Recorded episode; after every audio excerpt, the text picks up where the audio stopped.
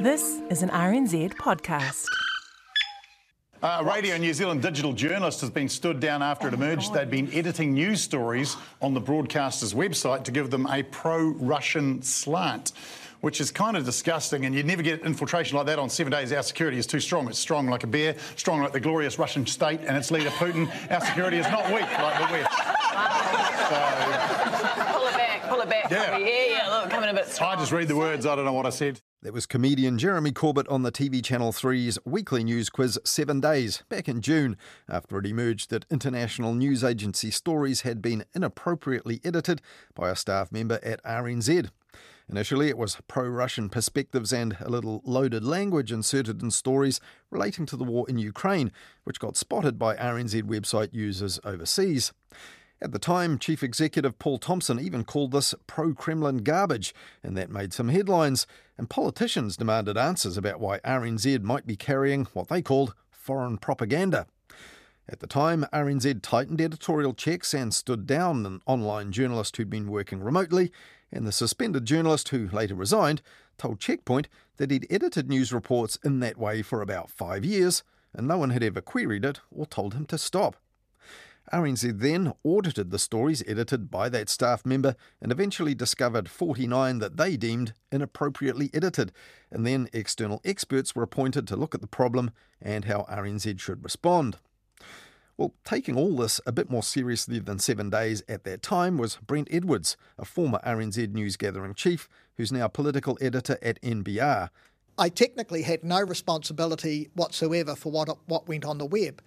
That's a completely separate. Digital is separate from news, and it was always the point of mine. I thought that that news should have run digital, that it should have been one single sort of organisation, and so I, I mean I think that partly plays into it. And I would imagine from this panel that's set up, maybe one of the recommendations they might make would be that digital should be integrated as part of the, the news division and therefore a lot more editorial control then imposed on what goes on the web.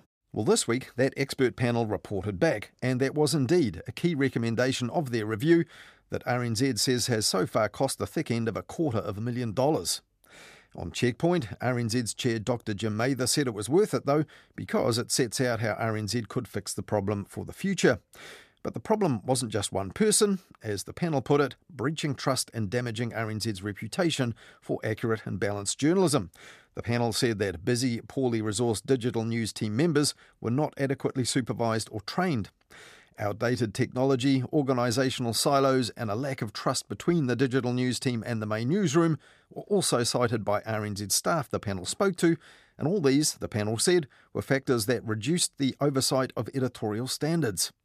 Indeed, the report also says that the journalist responsible for the inappropriate editing also twice suggested himself that additional positions would ease the workload and improve online news at RNZ. One was the creation of a check sub, a sub editor who could assist with final oversight and editing of content before publication. The other was the creation of a specialist world news journalist who could oversee all international coverage. In both cases, one of the key factors cited in not proceeding was a lack of funding and resources. And on RNZ's checkpoint last Thursday, the host Lisa Owen asked the chair, Dr. Jim Mather, had RNZ effectively let down its former staffer. Is he the fall guy in this? Uh, Lisa, I never want to find uh, an individual to um, um, lay responsibility uh, with or you know identify a fall guy. I have uh, empathy for the uh, journalist and his situation. Uh, he felt that he was doing the right thing. He'd been doing it for a long period of time. Uh, the report clearly identifies he didn't receive the uh, required level of training, support, and oversight.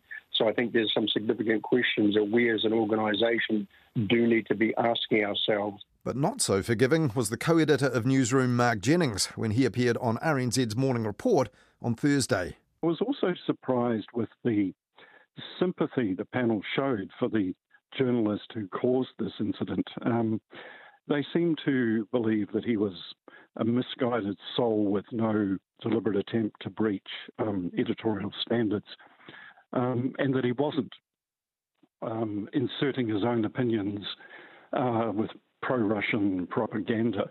Yeah, he, he was inserting his own opinions. I've got no doubt about that.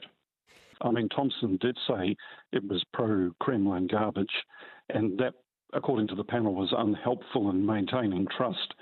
Um, and Mather said that the incident had eroded public trust, uh, and he, he was extremely disappointed.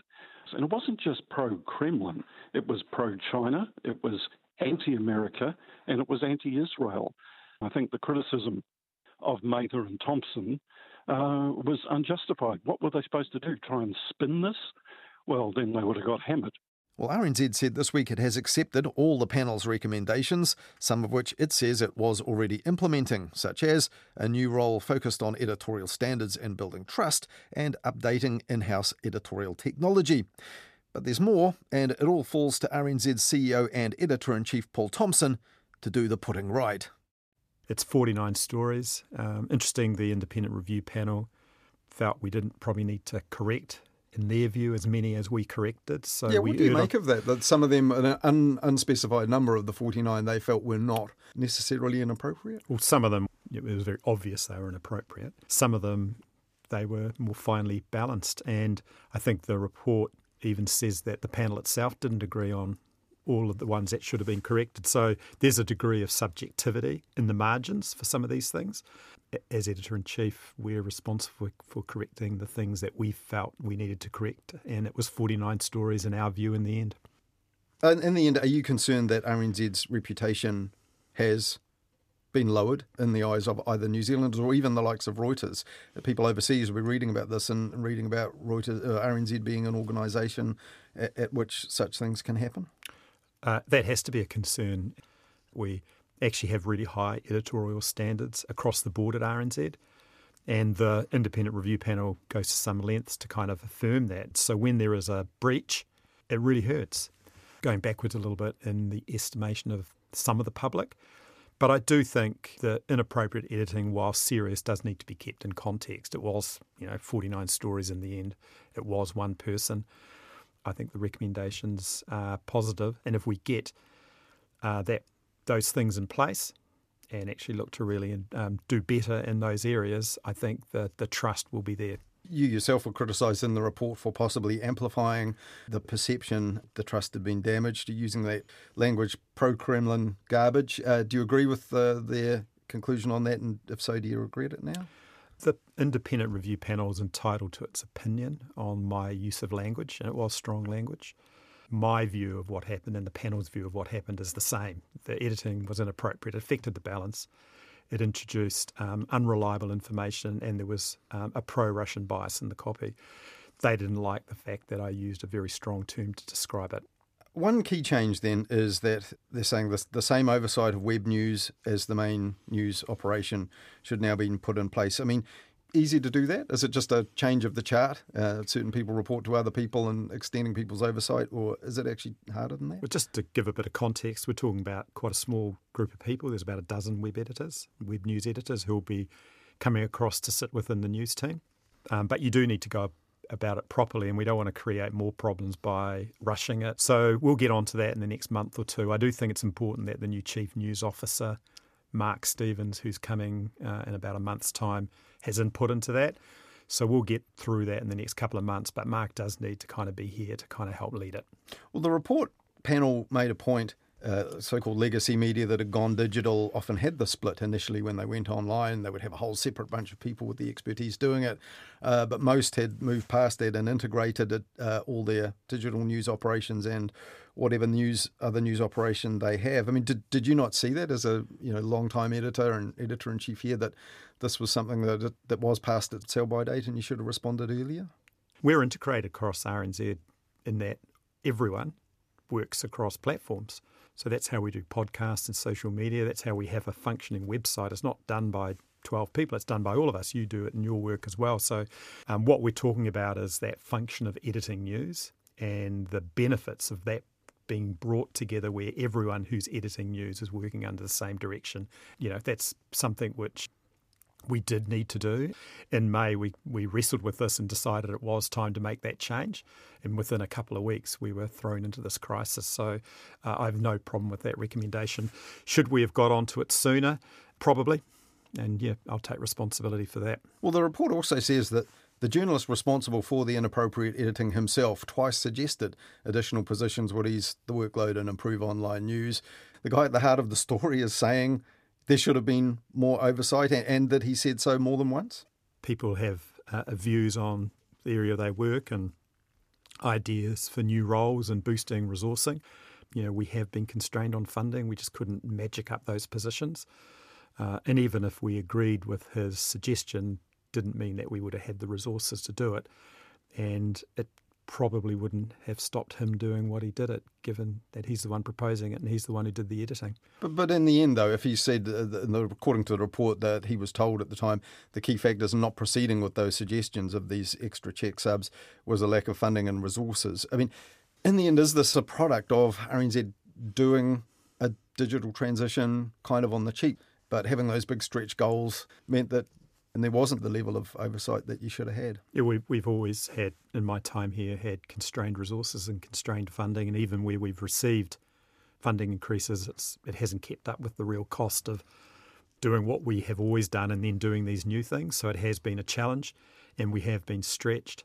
The counterfactual to that is if we hadn't pushed ourselves to you know, move into those areas, even though it has been hard, we'd be way behind where we would need to be in terms of looking after audiences not only on broadcast, not only on radio, but in, on digital channels. But yeah, definitely, um, it's a it's a fair comment. The good part of that is that we're now, you know, we've now received that material funding increase. It kicked in a month ago, and it will mean that we can resource digital for the first time um, to the level it needs to be. As it's been pointed out throughout this process by some people, uh, that it's unusual to have a chief executive who's also the editor in chief as you are. Maybe that's because it's a different sort of job at a, as a commercial organisation. As a as a chief executive, you'd be dealing with all sorts of commercial concerns that you don't have to in a publicly funded organisation. But is that a factor here? If, if, the report says training is a bit patchy, the oversight isn't what it could have been. Is, is that partly because you perhaps didn't have another editor in chief maybe telling you as CEO, look, boss, this is suboptimal? You didn't have anyone saying that? I don't think so. Yeah, it's quite common practice in public broadcasters to have the editor in chief and the chief executive sitting in one position. It's not unusual. That tends to be how it works. There has always been a layer of executive people, and we've got a lot of editors and program managers and bureau chiefs who you know, together we're all responsible for supporting our people, training our people, and fixing mistakes and dealing with complaints. So I don't think um, it would have been an immediate fix.